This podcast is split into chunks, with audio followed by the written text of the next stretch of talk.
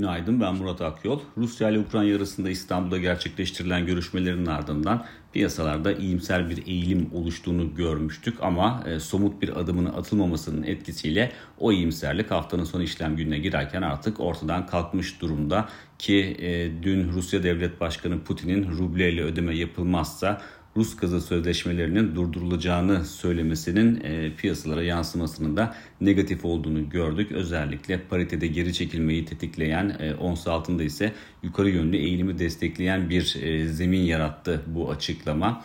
E, bunun yanında dün Amerika'da PC endeksi açıklandı ki PC endeksi Fed tarafından yakından takip edilen bir e, gösterge, enflasyon için yakından takip edilen bir gösterge ve orada da yıllık bazda rakamın %6.1 e, seviyesinden %6.4 seviyesine yükseldiğini gördük. Bunun yanında çekirdek tüfede de yukarı yönlü bir eğilim vardı ve orada da çekirdek PC endeksi daha doğrusu %5.4 seviyesine yükseldi. E, bu aslında şu anlama geliyor. Amerika'da enflasyon göstergeleri hala yukarı yönlü eğilimini sürdürüyor. Çok büyük ihtimalle tüfe rakamları açıklandığında da orada da yukarı yönlü eğilimin devam ettiğini göreceğiz. Dolayısıyla Amerika'da enflasyon henüz e, zirve seviyeyi görmedi diyebiliriz. Bu da e, Fed'in bir sonraki toplantısında faiz arttırımına e, daha güçlü bir eğilimle devam etme ihtimalini arttırıyor. Zaten e, enflasyon göstergelerinin dışındaki rakamlara da baktığımızda Amerika'da ekonominin momentum kazandığını, momentumunun güçlü olduğunu görüyoruz. Dolayısıyla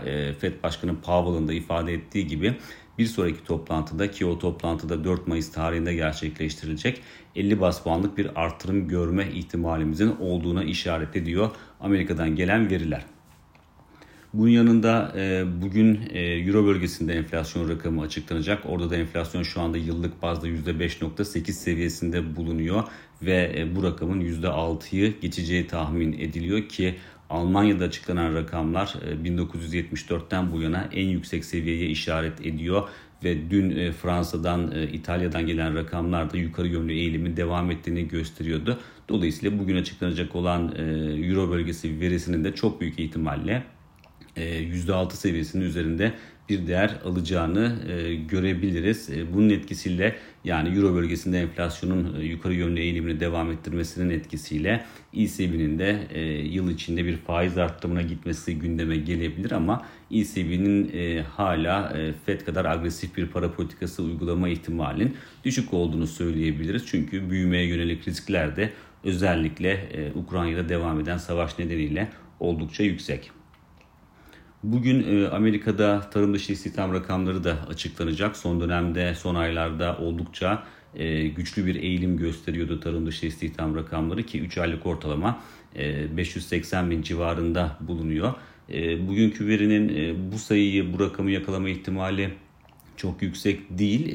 Dolayısıyla daha altta aşağıda bir rakam görme ihtimalimiz var. Piyasa beklentisi zaten 500 binin altında rakamlara işaret ediyor ağırlıklı olarak ama 500 e, bine yakın bir e, rakam gelmesi durumunda bile muhtemelen e, işsizlik oranında ki o da %3.8 seviyesinde bulunuyor. Daha fazla geri çekilme potansiyelinin olduğunu da söyleyebiliriz. Çok büyük ihtimalle piyasalar 15.30'da açıklanacak veriye kadar biraz daha sakin kalmayı tercih edebilir ama tabii ki Ukrayna'dan yeni bir haber akışı çıkmazsa. Bir sonraki podcast'te görüşmek üzere.